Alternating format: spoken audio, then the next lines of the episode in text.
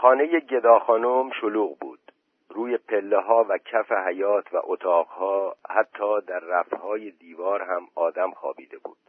صدای کندو از خانه شنیده می‌شد. همه به یکدیگر چسبیده بودند. زاری می‌کردند و علمها را میبوسیدند. گدا خانم که هر دو چشمش کور بود وسط بالاخانه نشسته بود روی یک کرسی کوچک. سرش را آرام میگرداند و به زاری سید آبادی ها گوش می‌داد.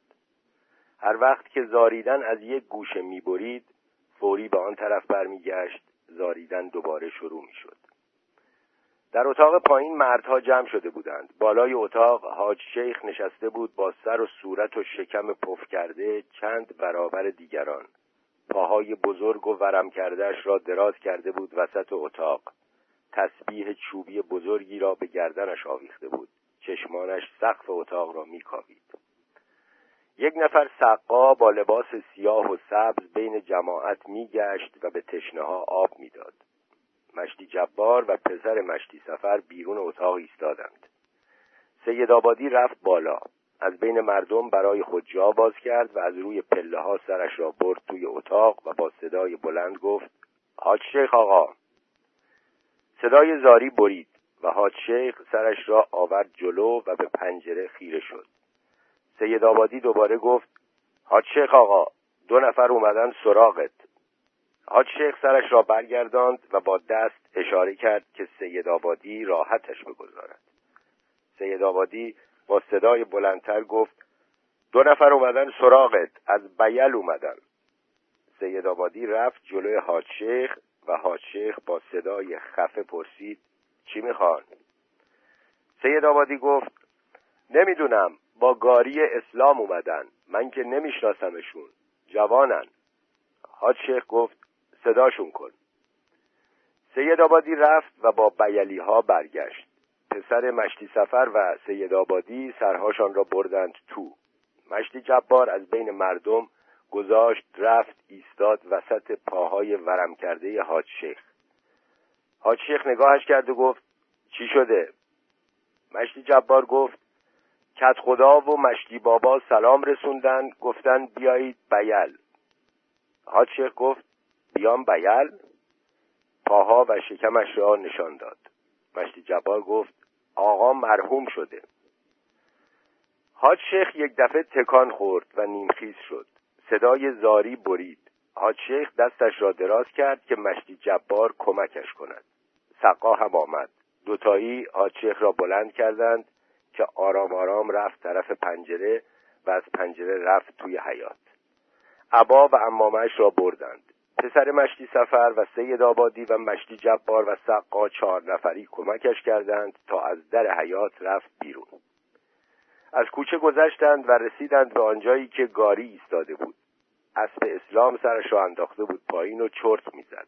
تابوت بزرگی را تکیه داده بودند به گاری. پسر مشتی سفر و سقا تابوت را برداشتند گذاشتند کنار دیوار و عبای حاج شیخ را پهن کردند. کف گاری و امامش را گذاشتند جای بالش کمک کردند که حاج شیخ رفت بالا و کف گاری دراز کشید. مشتی جبار و پسر مشتی سفر نشستند جلو جای سورچی. مشتی جبار برگشت حاج شیخ را نگاه کرد که چشمهایش به آسمان دوخته بود و پاهایش به بزرگی دو تا خیک از لبه گاری آویزان بود. سقا و سید آبادی رفته بودند آن ور گودال و چشمها را تنگ کرده بودند و آنها را نگاه می کردند. آفتاب بالا می آمد چیزی به ظهر نمانده بود. شش. کت خدا و مشتی بابا که کارشان در قبرستان تمام شد برگشتند توی ده. اسلام و عباس را دیدند که نشستند کنار استخر و چپق می‌کشند. آفتاب روی درختها پند شده بود. ماهی ها آمده بودند روی آب و کف میخوردند. کت خدا گفت خبری نشد؟ اسلام گفت نه هنوز نیومده. کت خدا گفت ما کارامون رو کردیم و تموم شد. اسلام گفت هنوز خیلی کار مونده. من و عباس هم اینجا رو درست کردیم. کت خدا گفت حالا بریم جنازه رو بیاریم. مشتی بابا گفت نه بهتره اول بریم هر طوری شده آقا نصیر رو بکشیم بیرون. اگه حاج شیخ بیاد و ببینه که پسر آقا بالا سر جنازه نیست آبروی بیل میره. کت خدا گفت خیلی خوب. جوانها را افتادند رفتند طرف حیات و از دیوار بالا رفتند و نشستند کنار دیگران. کت خدا و مشتی بابا و اسلام رفتند طرف خانه خاله. پنجره باز بود و پیرزن آمده بود نشسته بود جلوی پنجره. گربه هم آنجا بود که تا آنها را دید بلند شد خودش را تکان داد و دور شد. کت خدا گفت خاله خانم آقا میر نصیر کجاست؟ خاله گفت اونهاش ایستاده اون ته. مردها هسته خم شدند و آقا نصیر را دیدند که همان جور سر پا ایستاده و سرش را گذاشته کف تاخچه و گریه می کند کت خدا گفت آقا نصیر حالا دیگه دیر شده بیا بیرون. آقا میر نصیر جواب نداد. مشتی بابا گفت آقا می‌دونی که جماعت می‌خوان به تو سرسلامتی بگن بیا بیرون. اسلام به کت خدا و مشتی بابا گفت تا شب هر جوری شده باید بیاد بیرون. خاله به کت خدا گفت خودتو خسته نکن اون بیرون بیا نیست راحتش بذار. مشتی بابا گفت فکر نمی کنم بیاد بیرون. مردها برگشتند و راه افتادند. کت خدا پرسید چرا نمیاد بیرون؟ مشتی بابا گفت قصه دختره رو می‌خوره. اسلام گفت پناه بر خدا پدرش مرده عین خیالش نیست اما قصه دختره رو می‌خوره. کت خدا گفت از کجا معلوم که می‌دونه پدرش مرده؟ دوباره برگشتند و رفتند پیش خاله. گربه آمده و لم داده بود تا آنها را دید پا شد رفت. کت خدا گفت خاله خانم پسره می‌دونه که پدرش مرده؟ خاله گفت شایدم که می‌دونه. کت خدا گفت آخه چشه؟ چرا نمیاد بیرون؟ خاله گفت پریشب خواب دیده که دختر خالش تو مریض خونه مرده. کت خدا گفت چه کار میشه کرد که این خواب از کلش بره بیرون؟ خاله گفت باز برگردیم شهر رو پیداش کنیم و بدونیم که مرده یا نمرده. کت خدا گفت کی برمیگردین؟ خاله گفت همین امروز. کت خدا گفت صبر نمی‌کنین کفن و دفن آقا تموم بشه. خاله گفت کاری از دست ما که بر نمیاد. خودتون این کارو بکنید. اسلام گفت گاری رفته حاج شیخ و بیاره. با چی می‌خواین بریم خاله گفت اون دفعه هم که رفتیم با گاری تو نرفتیم. دو تا الاغ از مشتی سفر گرفتیم رفتیم. آخه دختره نمی‌تونست راه بره. اما این دفعه ما دوتا پا پیاده میریم. کت خدا گفت عاقبت به خیر بشین. برگشتند و رفتند طرف حیات آفتاب رسیده بود وسط آسمان. کت خدا و مشتی بابا رفتند روی دیوار و اسلام که دلش آشوب بود رفت نشست زیر بید تا حالش جا بیاید. مشتی بابا نگاه کرد دید که جنازه باد کرده. کت خدا فکر کرد مرده از دیشب تا حالا خیلی بزرگ شده است. مشتی بابا به جوانها گفت دیگه گناه داره. نصف شبانه روزه که جنازه مونده رو دستمون. بهتره ببریم و به آب بگیریم تا کارها تموم بشه. از هر کجا شده حاج شیخ پیداش میشه. کت خدا گفت آره دست به کار بشیم. گناه داره. و از نردبان رفت پایین. تو حیات ایستاد و فکر کرد و با صدای بلند گفت چجوری بیاریمش بالا؟ مشتی بابا از بالا نگاه کرد و دید حیات غیر از یک دریچه کوچک راه دیگری به بیرون ندارد. از کت خدا پرسید از کجا اومده بودین تو؟ کت خدا خم شد و در بچه را باز کرد و گفت از اینجا.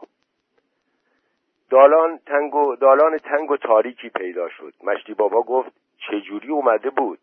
کت خدا گفت اون وقت که اومده بود زنده بود.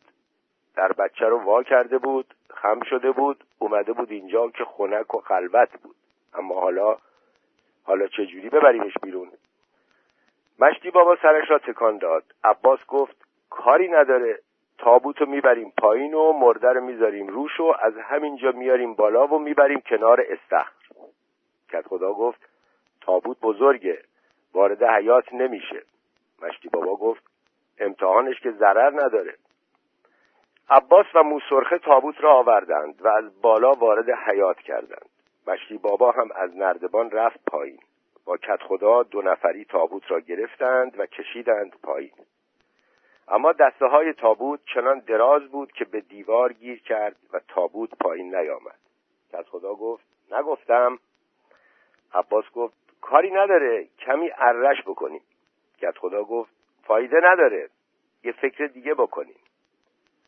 مشتی بابا گفت کت خدا راست میگه تابوت نمیشه. بریم چند تکه چوب بیاریم و بکنیم زیر مرده و از زیر چوبا هم تناب رد بکنیم و بکشیم بالا. کت خدا گفت مشتی بابا راست میگه این کار خیلی راحته.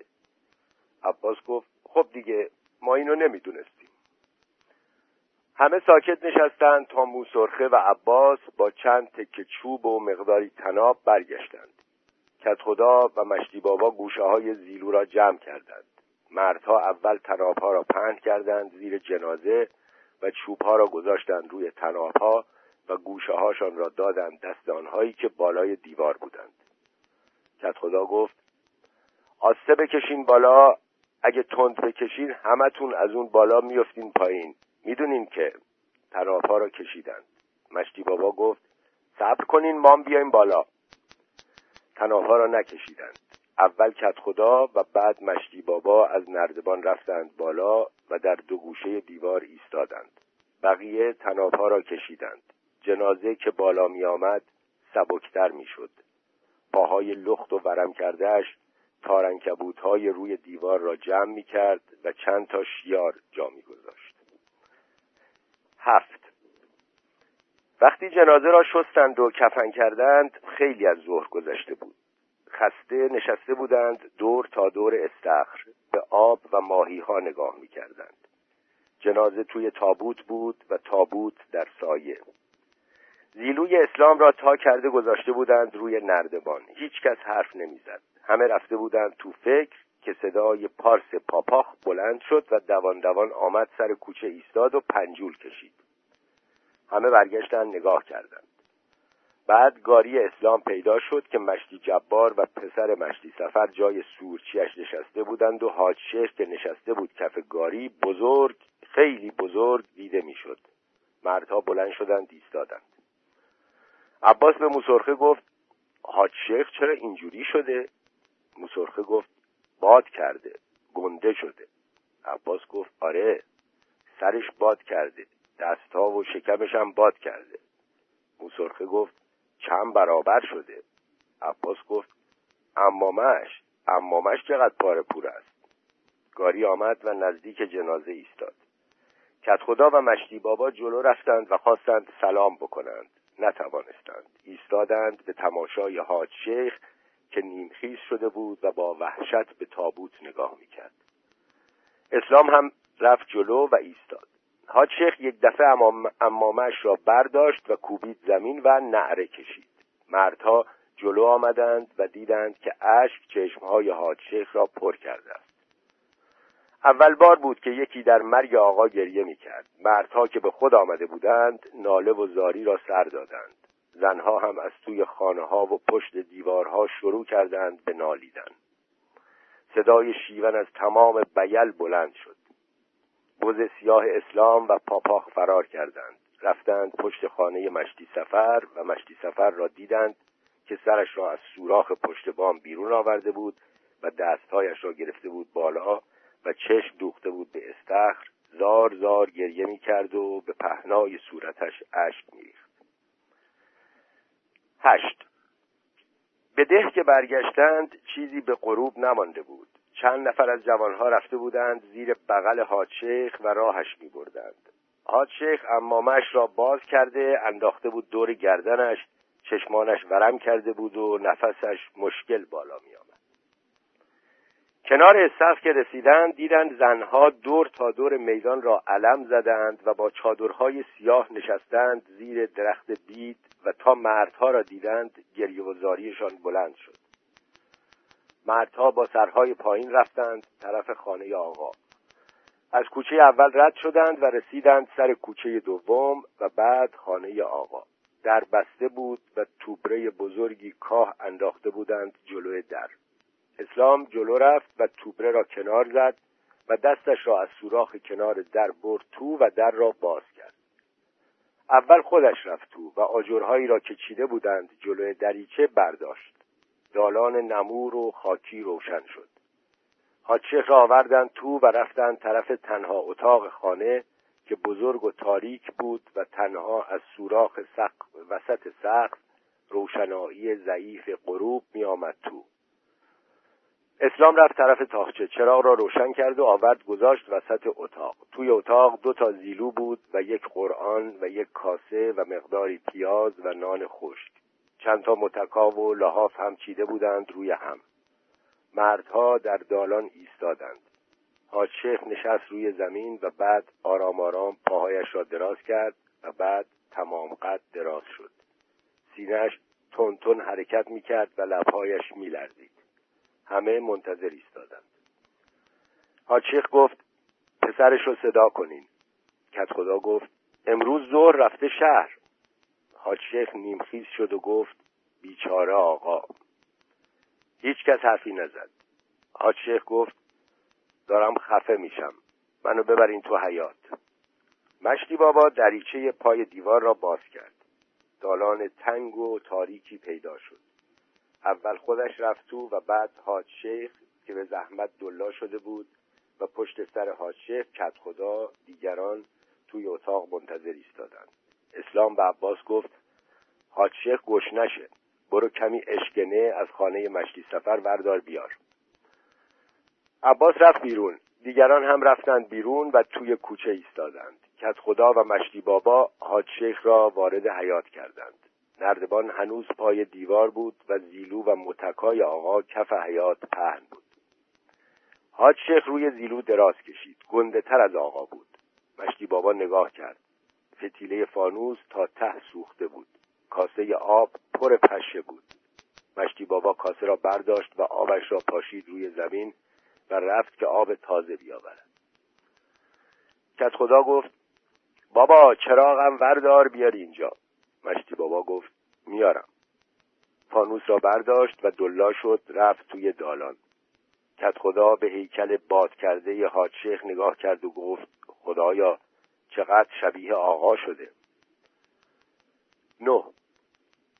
هوا که تاریک شد آنهایی که آمده بودند توی باغ مریضخانه و جلو دالانها جمع شده بودند دست دسته رفتند بیرون. از اول صبح خبری از پیرزن نشده بود. دختر میر ابراهیم رفته بود کنار میله ها ایستاده بود بیرون را تماشا می کرد و تا دربان توی اتاق خود رفت همراه دیگران آمد بیرون. هوای بیرون گرمتر بود. از پیچ خیابان که گذشت ضعف شدیدی سراغش آمد و نشست روی پله خانه ای و رفت توی فکر. ساعتی از شب گذشته بود که پیرزن از پیچ خیابان پیدا شد. با قد خمیده خورجین سنگینی را به دوش می‌کشید.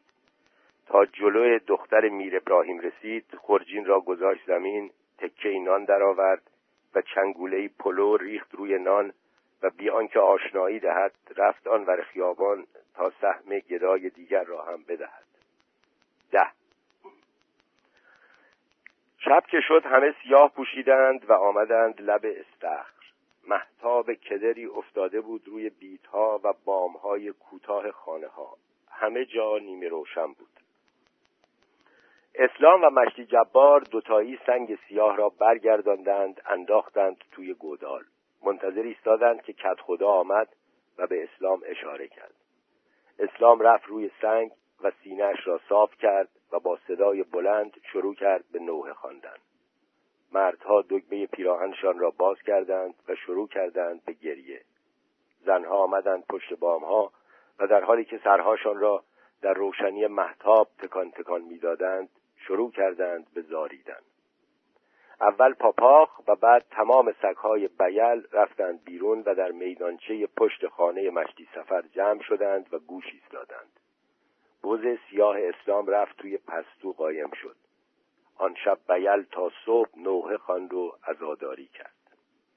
یازده خاله و آقا میر نصیر صبح زود رسیدند شهر و در میدان شلوغی پیاده شدند. هر دو گرسنه بودند و نا نداشتند راه بروند. آقا میر نصیر نشست کنار دیوار زیر سایه چتر کهنهای که به دیوار کوبیده بودند. امامش توی ده جا مانده بود. دستمال سبزی دور سرش بسته بود. خاله گفت گرسنه ای؟ آقا میر نصیر چیزی نگفت و صرفه کرد. خاله گفت هیچی نداریم بخوریم. آقا میر نصیر دوباره صرفه کرد. خاله گفت حالا یه چیزی لازمه بخوریم که پاهامون قوت بگیره. تو همینجا باش من برم گدایی. شایدم چیزی گیرمون اومد. خاله چادرش را بست دور کمر و دلا دلا راه افتاد. دستهایش را به پشت زده بود. پاهایش به زحمت از زمین کنده می‌شد.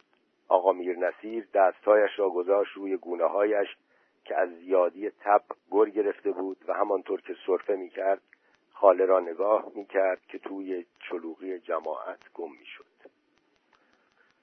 دوازده. دکتر که توی باغ مریضخانه راه می‌رفت آقا میر نصیر را دید که با لباسهای پاره پوره و دستمال سبز دور سر این ورانور میدود و به همه جا سرک می‌کشد. پرستار را صدا کرد و گفت ببینیم پسر مال کجاست. پرستار رفت جلوی آقا میر نصیر و گفت مال کجایی؟ آقا میر نصیر چیزی نگفت و صرفه محکمی کرد. پرستار به دکتر گفت حرف نمی‌زنه. دکتر صرفه کرد و گفت بپرس ببین مال کدوم قسمته. پرستار دالانها را نشان داد و گفت مال کدوم یک از اینا هستی؟ آقا میر نصیر صرفه کرد و گفت زهرا رو می‌خوام. پرستار گفت زهرا؟ زهرا کیه؟ آقا میر نصیر صرفه کرد و چیزی نگفت.